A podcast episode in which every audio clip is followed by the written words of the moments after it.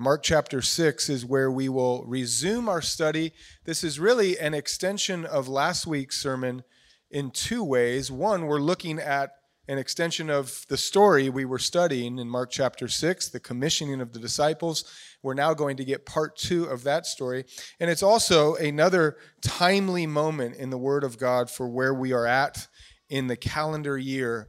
As so many of us think about the year that lays ahead, we find ourselves looking at another foundational building block of life in this passage of Scripture. So we'll be in Mark chapter 6, starting in verse 30 and working till the end of this picture or narrative that Mark is painting for us. Uh, before we get into it, I will also point out that a Christmas is officially over. Uh, it officially ended Friday. If you have gone to our church for long enough, no doubt you've heard one of our elders, Tom Velasco, share and remind all of us that Christmas is a 12 day celebration beginning when we remember his birth on Christmas Eve and then celebrating all the way into January 6th, which was a reminder and a celebration of when the wise men bring the gifts, the epiphany, when they saw the, the baby in the manger for the first time. So, with that said, you can now all exhale because the season of the holidays is officially over.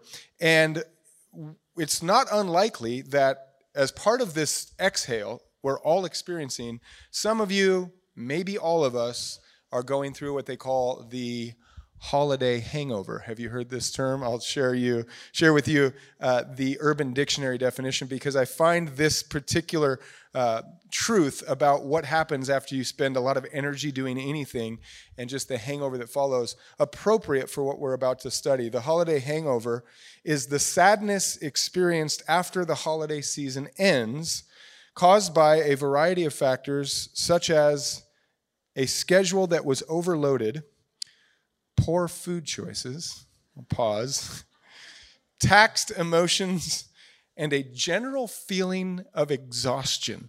So, how many of us felt the exhale of all of that? It reminds me of that, that verse in the song Mom and Dad can hardly wait for school to start again. We're ready for all of this excitement to transition into a time where we can all catch our collective breath. And no doubt you can relate to some of that. The problem is, it's never just a holiday hangover. It seems as though life is a collection of very busy seasons and then an attempt for all of us to catch up on sleep, but then the next busy season comes before we're ready. And so this is going to be true, of course, of the year ahead. As much as us as we wanted to just catch our breath and rest from the holidays, we are already full swing into the new year. College students are going back to school, and midterms are around the corner, and then will be final exams. And parents' school is starting, and kids are back into the rush of getting them out the door and getting everything ready. And the sports seasons are going to start. And every time the rush happens anew, there will be another call to try to catch your breath, and it is the challenge of the times we live in. And lest we think that this is a modern problem, as though we're just so busy and our calendars are so full, if only we could go back to the way it was. Um, we are studying a moment in the ministry and the discipleship of Christ today that reminds us that this is a human problem. It, there is a human challenge in the fact that we are made in the image of an eternal God. And He's given us a soul that needs to be refreshed by His presence. And it is a constant reminder with the business of life that we are running out of energy all the time. And so today we come to a passage of Scripture where Christ is going to teach His disciples how to move beyond this very season that we find ourselves in.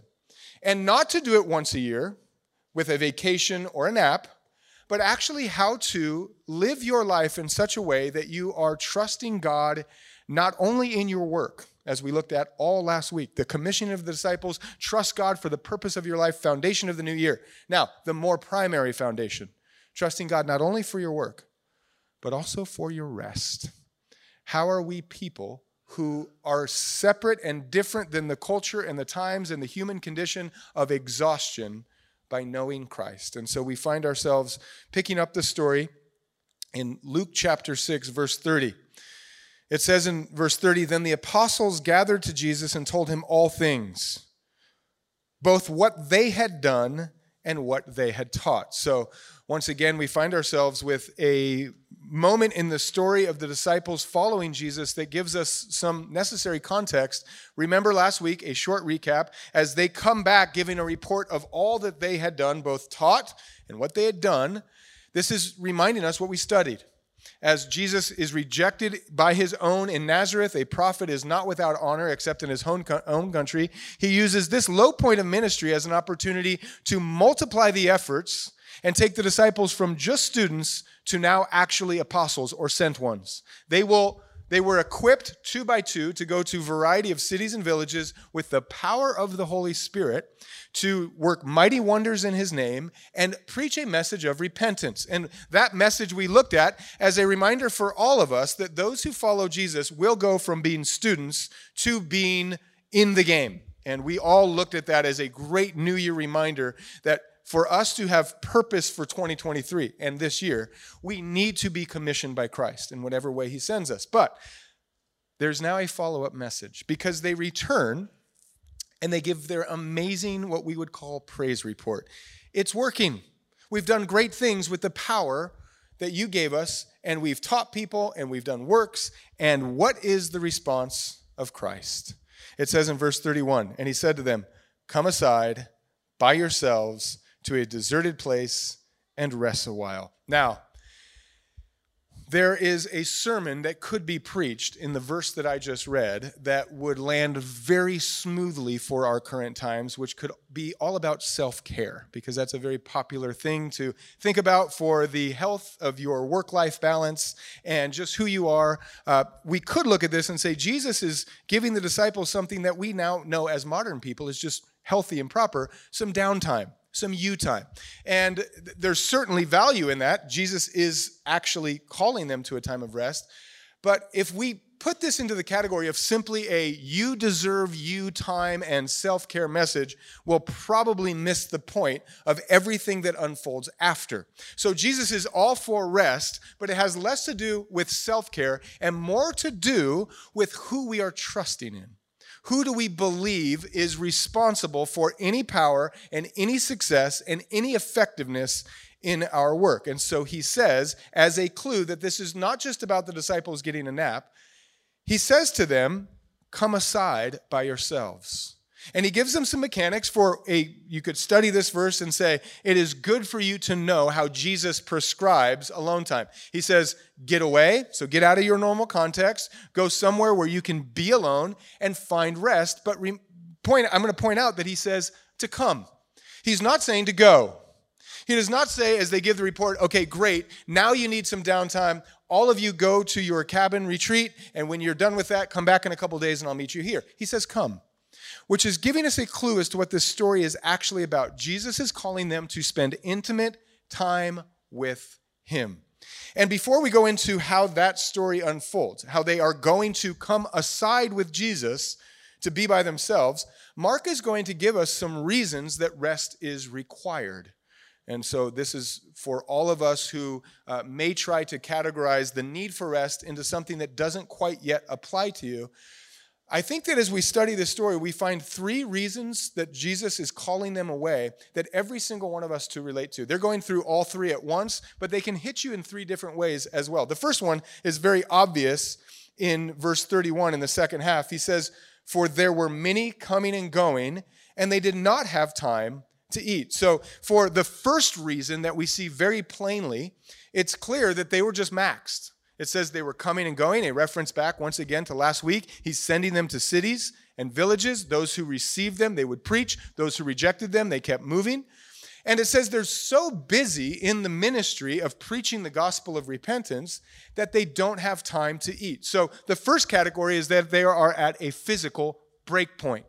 They are worn out they're tired physically, and a representation of being tired physically is if you don't have time to eat, your body will eventually fail.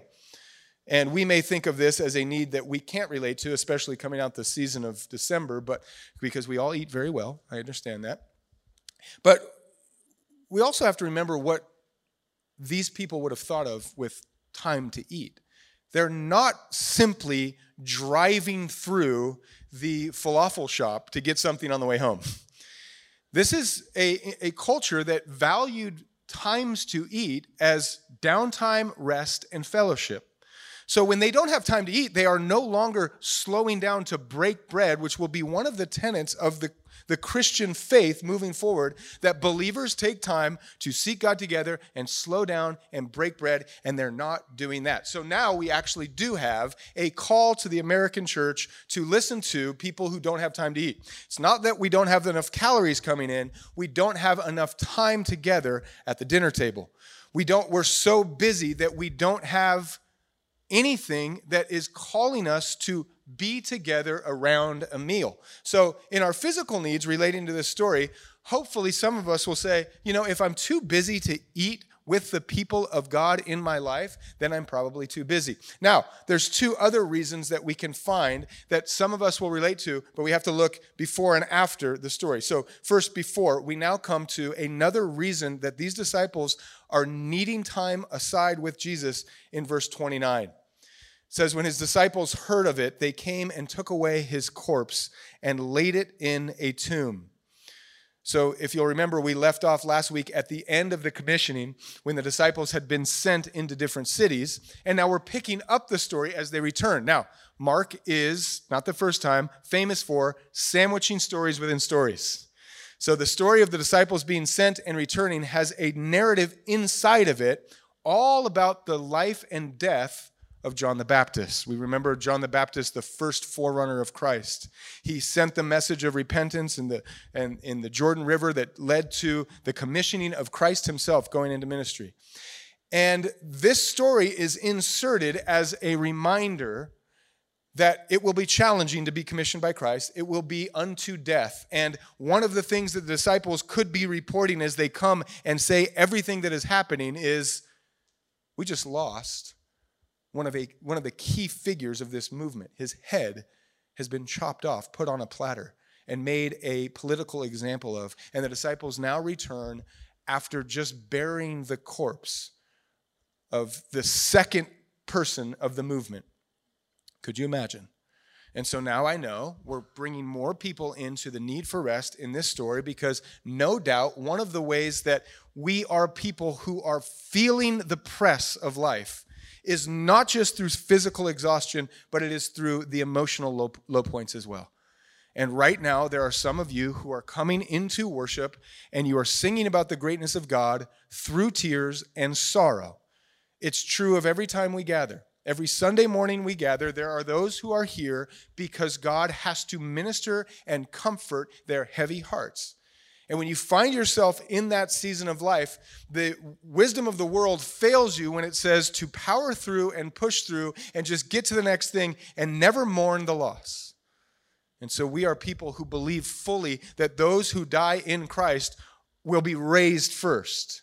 But we're also people who fully mourn the emotional low point of losing someone in your life. And of course, there's all sorts of other emotional low points. On our list of the holiday hangover was just being taxed emotionally. When you get a collection of people together for the holidays and a celebration and the stress of the holidays, when you are going through an emotional low point, Christ says, Come away by yourself, push pause on the busyness, and be with me. And now we look for the third category of times where rest is required.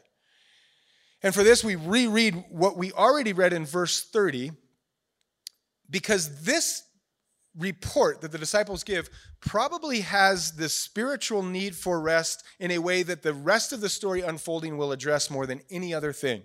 And this is what it says When the apostles gathered to Jesus and told him all things, now read it again, what they had done and they had taught. So the categories as we introduce the third one, are the physical break point, the emotional low point, and the spiritual high point. We have to be so careful in our life as a reminder when we go through these times where Christ is so exalted and we are so blessed and we are part of the commission and we see great success, there is a danger that we see like a pattern of Scripture where God is blessing people and anointing them with power to be used for Him there is a temptation to think that you're doing something. Look at all that we have done, and look at all that we have taught. And yet he, they come to Christ, and this is not a message of affirmation, no high five. This is a message of spiritual high point needing to return to spiritual poverty which is where we actually find the blessing of God, resting in Him, not at a spiritual high with everything we've done, but at a spiritual low, once again, reminding ourselves through our commitment to rest that apart from God, we actually do nothing of any value. And how could you not think of a, another teaching in this moment where Jesus uses the report, the faithful report of those who have done things in his name, as a warning to all of us in Matthew chapter 7?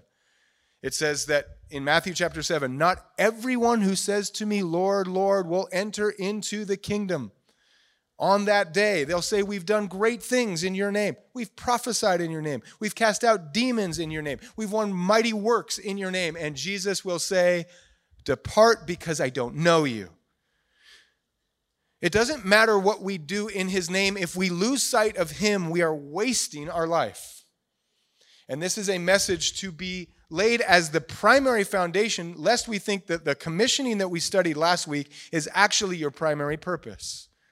Your primary purpose is to so, fall so in love with God and trust in Him and depend on Him so greatly that you will be commissioned, that you will say yes to whatever plan He has for your life. And so it is with the physical break point, the emotional low point, and the spiritual high point that Jesus says, Let's come away and rest. And this is where the story will then give answers, surprising as they be, as to how Christ offers rest to each one of these categories. It says in verse 32 So they departed to a deserted place in the boat by themselves. Praise the, the, the obedience of the disciples is to be praised. I will commission you all to see this as a call or an invitation of Christ in your own lives to get away to a deserted place by yourself to find rest. And one way that you can just be an obedient applier of the word today is to do it. So the disciples hear the invitation, they hear the call, and they go. And this is, in verse 32, the last time that you will see the gospel writer give a recount of this story describing the disciples by themselves. So the plot twist is coming up. Jesus had a plan for the disciples to get away and be alone. And yet, the closest they get to being by themselves is the boat ride.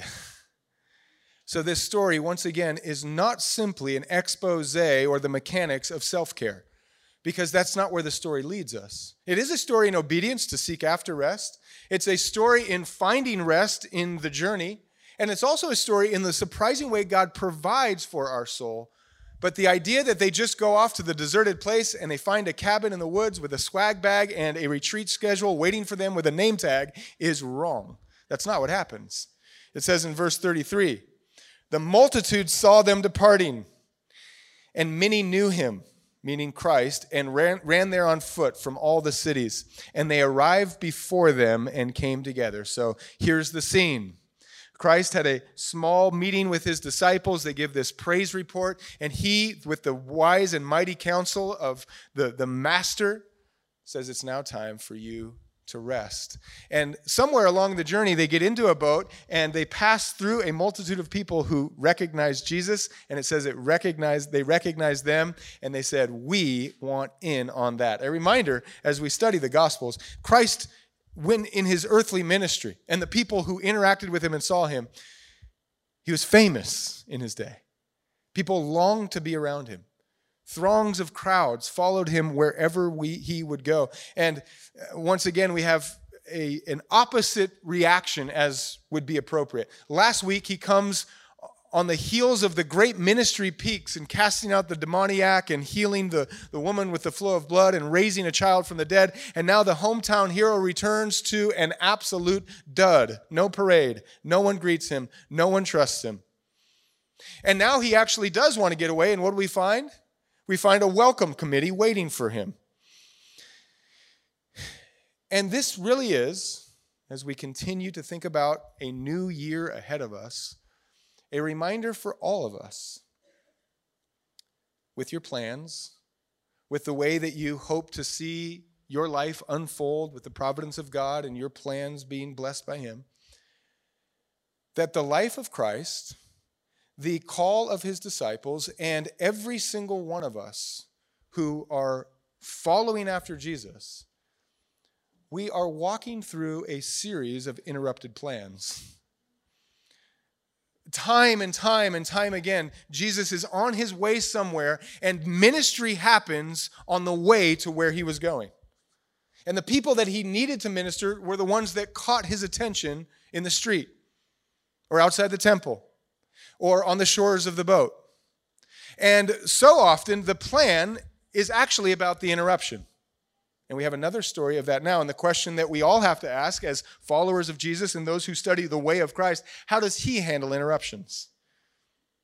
And then it might be worth asking how do we apart from him? The first answer is given to us very clearly in verse 34. It says, Jesus, when he came out and saw the great multitude, and he was moved with compassion for them. The answer for anyone who wants to follow Jesus is that when people interrupt your plan for rest or vacation or downtime or alone time or your spiritual devotion time, to follow Jesus means that plans can and will be interrupted. I think of my own holiday hangover and the desire for rest and exhaustion to, to somehow make friends. And we had a couple days in between Christmas and New Year's to exhale. And uh, on one of those nights, our kids stayed up very late, which is very rare for us because, you know, school year, get them down, wake up early, morning routine. But uh, our kids stayed up till 11:30 one night, which we were like, this is crazy. But the next day is going to be so nice. They're going to be so tired. and of course, plans get interrupted.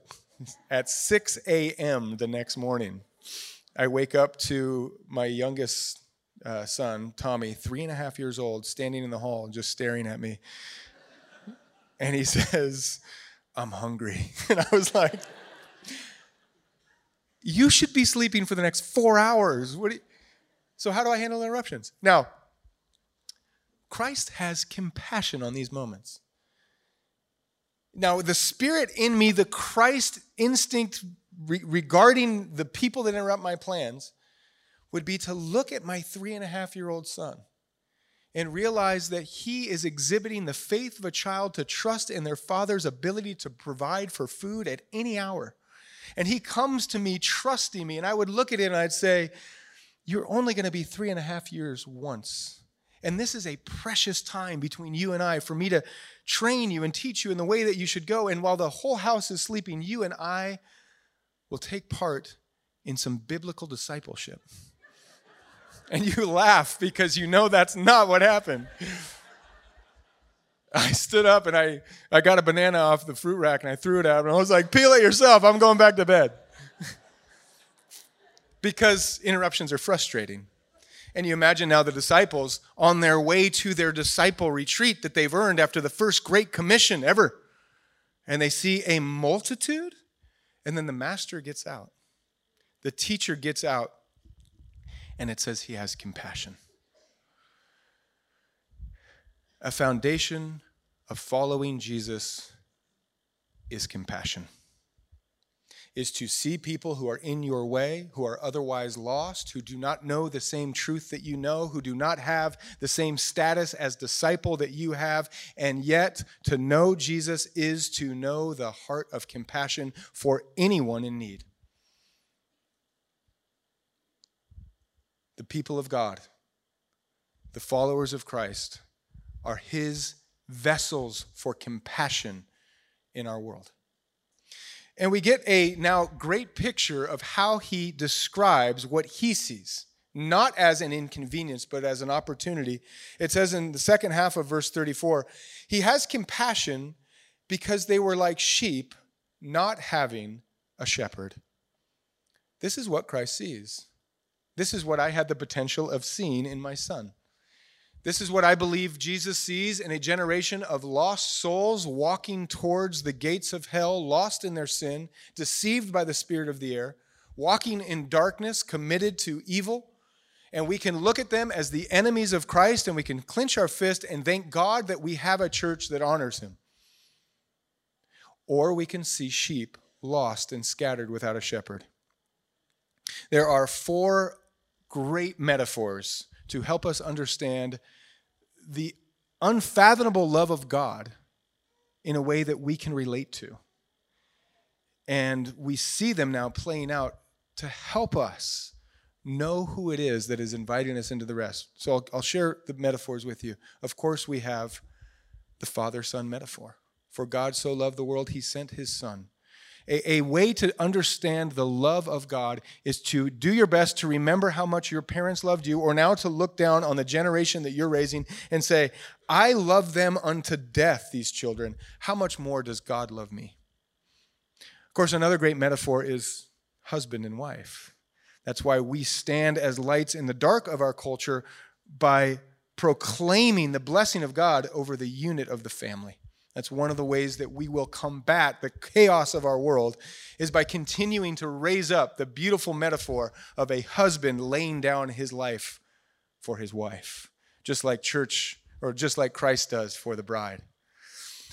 Another metaphor, which is probably less popular but just as important, it is the metaphor of master and slave. It is that God truly is the master of creation. And if you belong to the family of God, you've been bought with a price. And your life is not your own. And we remind ourselves of that metaphor as we're being invited into a time of faith filled rest to know that this is not something that God is offering as an advice session for the people of God. This is us realizing that the creator of the universe has designed us from the very beginning. Six days of creation, and the seventh day is rest. From the very beginning, we submit to the design of God as bondservants of Christ. We long for him in rest. And then, of course, we have maybe my favorite of all the metaphors the shepherd and his sheep. And when Christ comes and sees people, he is always seeing them with these metaphors in some way in mind. And isn't it beautiful that he calls his people to a deserted place and then he looks at them as a shepherd would care for sheep? God wants his people to know, all throughout the Old Testament, the metaphor I am shepherding my people. God wants us to know all through the, New, the Old Testament that He cares for His people the way that a shepherd would care for his flock. And He also wants us to be reminded, as we can be now, that if God is like a shepherd, we truly are like sheep. We are lost without Him. The condition of your heart and your mind and your soul is like the condition of a wayward sheep wandering away from the fold and trying to make it on your own. Unfortunately, for our times, we are farther removed from the relationship we have with just seeing sheep in action, but it doesn't take much time with a sheep to remind you that they're helpless little animals. They need help eating, they need help sleeping, they need help being protected from danger, they need help resting. And it is with that metaphor in mind that Jesus says, I have compassion. And now we are going to see that when Christ calls his people, inviting them into the deserted place, he is calling them not simply to take a nap, he's calling them to learn once again what it means to be shepherded by God. And the very first thing he does may surprise us. So, the challenge with studying any passage of scripture that is well known is that we miss the things that we've overlooked before. But what does Christ do to show his shepherding heart with compassion? Of course, as the story unfolds, spoiler alert, he's going to meet the physical needs. It was on the list. No time to eat. And he's going to meet the needs of the multitude and the disciples. But before he meets their physical need, what does he do? Verse 34 at the very end. So he began to teach them many things your primary hunger, your primary restlessness, your primary need as someone who needs strength for your soul is not physical. It is not simply a meal and a nap. The primary need of the human condition is spiritual. And part of the reason he takes them to the deserted place and he takes all of us to the deserted place is to remind us what once again to depend on our spiritual sustenance in Christ. And so he teaches them. And what we're doing right now is actually an exercise in this theology being played out in real time. You are coming into the sanctuary of God to experience rest for your soul, your heart, and your mind, not by eating, but by getting the truth that blesses your life, but by getting insight into how you were designed by getting a reminder of the love of God, the purpose of God, the plan of God to care for you as a shepherd cares for a sheep. And this will then flow from this the rest that your soul requires. That you can understand there's no condemnation in Christ, and you can rest from your guilt. You can understand that where God guides people, He provides, and you can rest from your worry and your anxiety. You can understand that the Word of God is your sustenance that man cannot live off bread alone, but by every word of God. And now you have rest for your worried soul. And it is, in fact, a pastor's job to feed the flock of God on behalf of the overlord, the shepherd of the, the flock, on behalf of Christ with the word.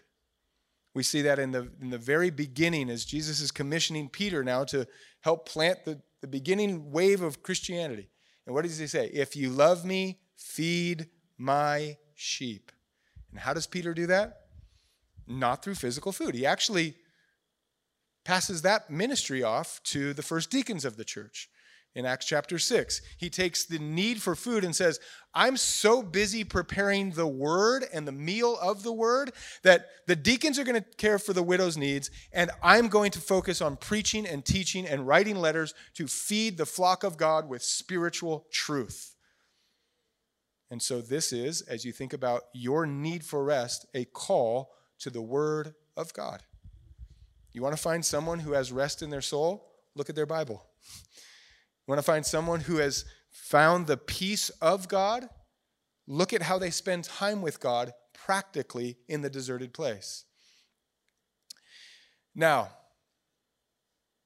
we look at another clue as to what this was because, you know, this almost this format. It's like, okay, we're going to teach them and then we're going to, you know, give them some food. You almost see that as a picture of what happens at the rescue mission. You know, it's like before people get the, the turkey dinner, we're going to do a quick 10 minute Devo and some guys will be sleeping in the back. One guy will be paying attention and then uh, pray for the food and we'll, we'll bless it with uh, some, you know, some, some turkey.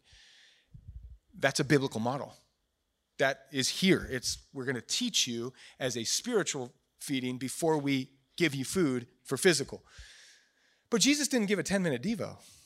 Imagine the scene that we're reading about now. It says in verse 35 when the day was now far spent, which means the, the proper viewing of this story is that the multitudes arrive and the disciples are there looking for rest, and Jesus just takes over the whole show and opens the word and begins to teach. And he teaches and he shares. And they sit under the teaching of Christ all day long. This is the invitation that Christ pulls them into, not only for their physical need, but for their emotional need and their spiritual need.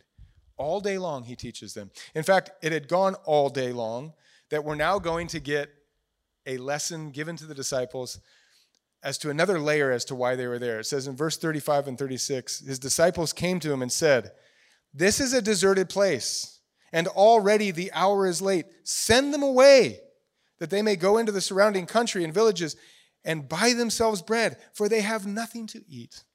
So the disciples are, you know, looking at the clock. I'm looking at the clock now, and they're like, "This was great, but it's gone on far enough."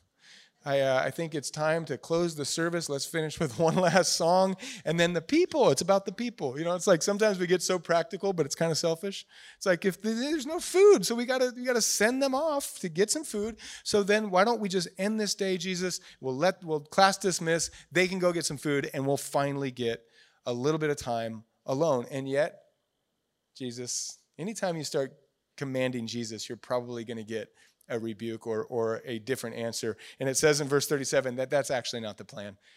He answered and said to them, You give them something to eat. And they said to him, Shall we go and buy 200 denarii worth of bread and give them something to eat? Now, you can either read this as a very practical question. Was like, where would we get the food? And how would we get so much money to feed all these people? Or you can just read it, as it probably was, as sarcasm. Like, really? How? How are we supposed to do the thing that you told us to do? And now we come back to the beginning of where we started, which was a reminder of the first report that the disciples gave. The first report was look at all the stuff we've done. We're doing great things. We were out there teaching and preaching and doing awesome things. And now they fall victim to the challenge of scale.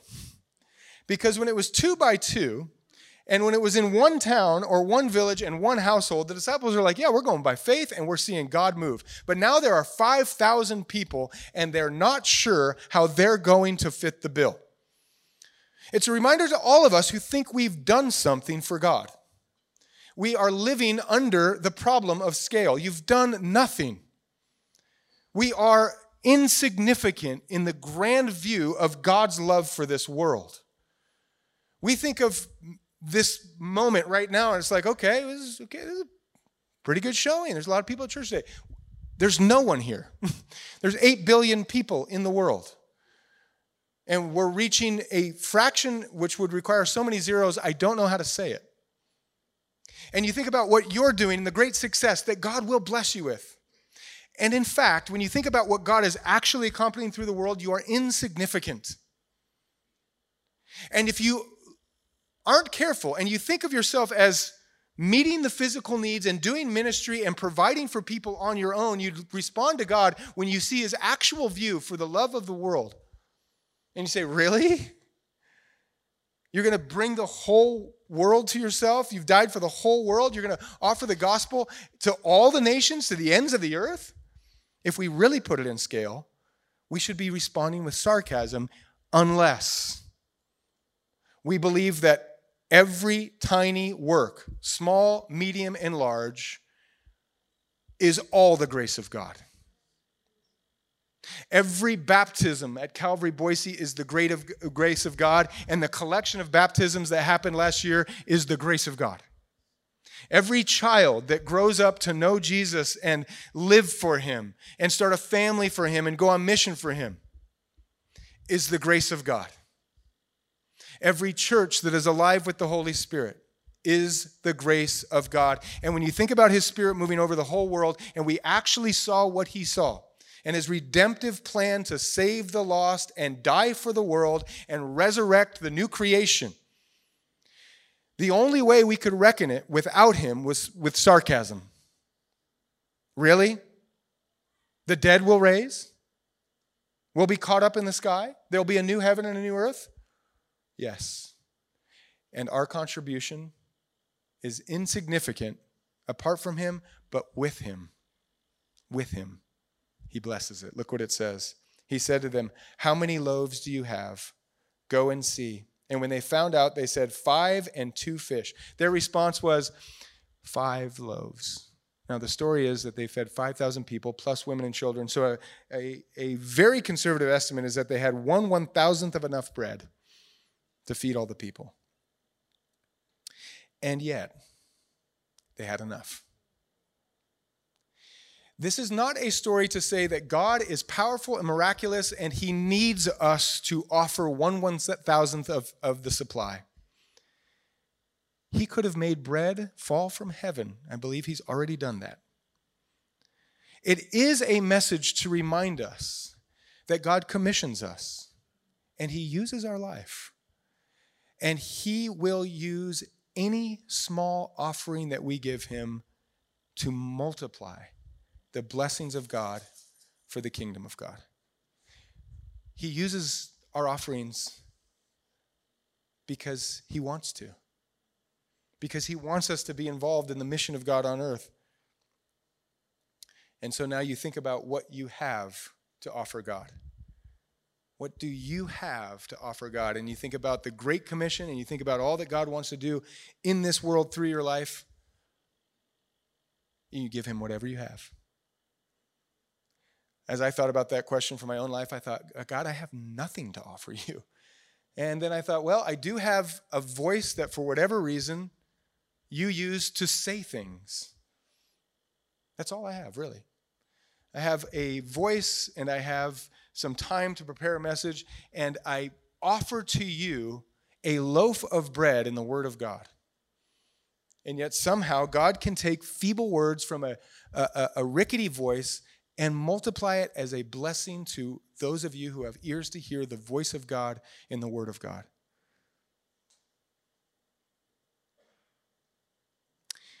Verse 39 says, Then he commanded them to make them sit down in groups on the green grass. So they sat down in ranks, in hundreds, and in fifties.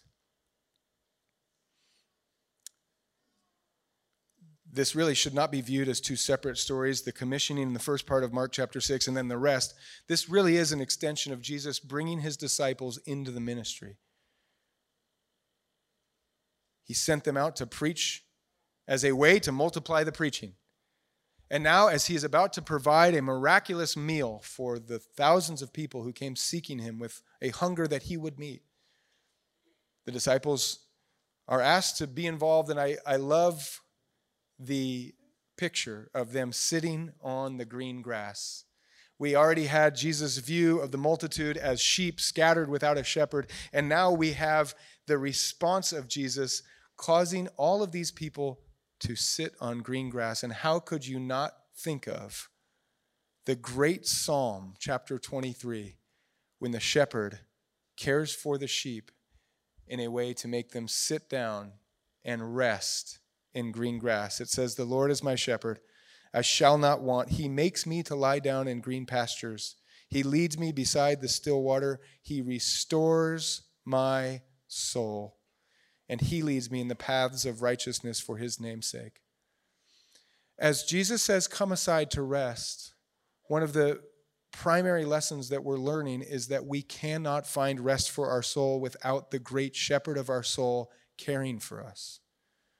The disciples could not have gone alone without Christ and found any rest for their soul. And yet, with Christ, not only did they find rest, but thousands of people who were in need of the shepherd's hand found rest for their souls as well. Verse 40 And when he had taken the five loaves and the two fish, he looked up to heaven and he blessed and broke the loaves and he gave them to the disciples to set before them. The two fish he divided among them all. They all ate and were filled. And I love this picture. Maybe this is a scriptural reference point for why we pray before a meal. It's like, bless the meal, Lord.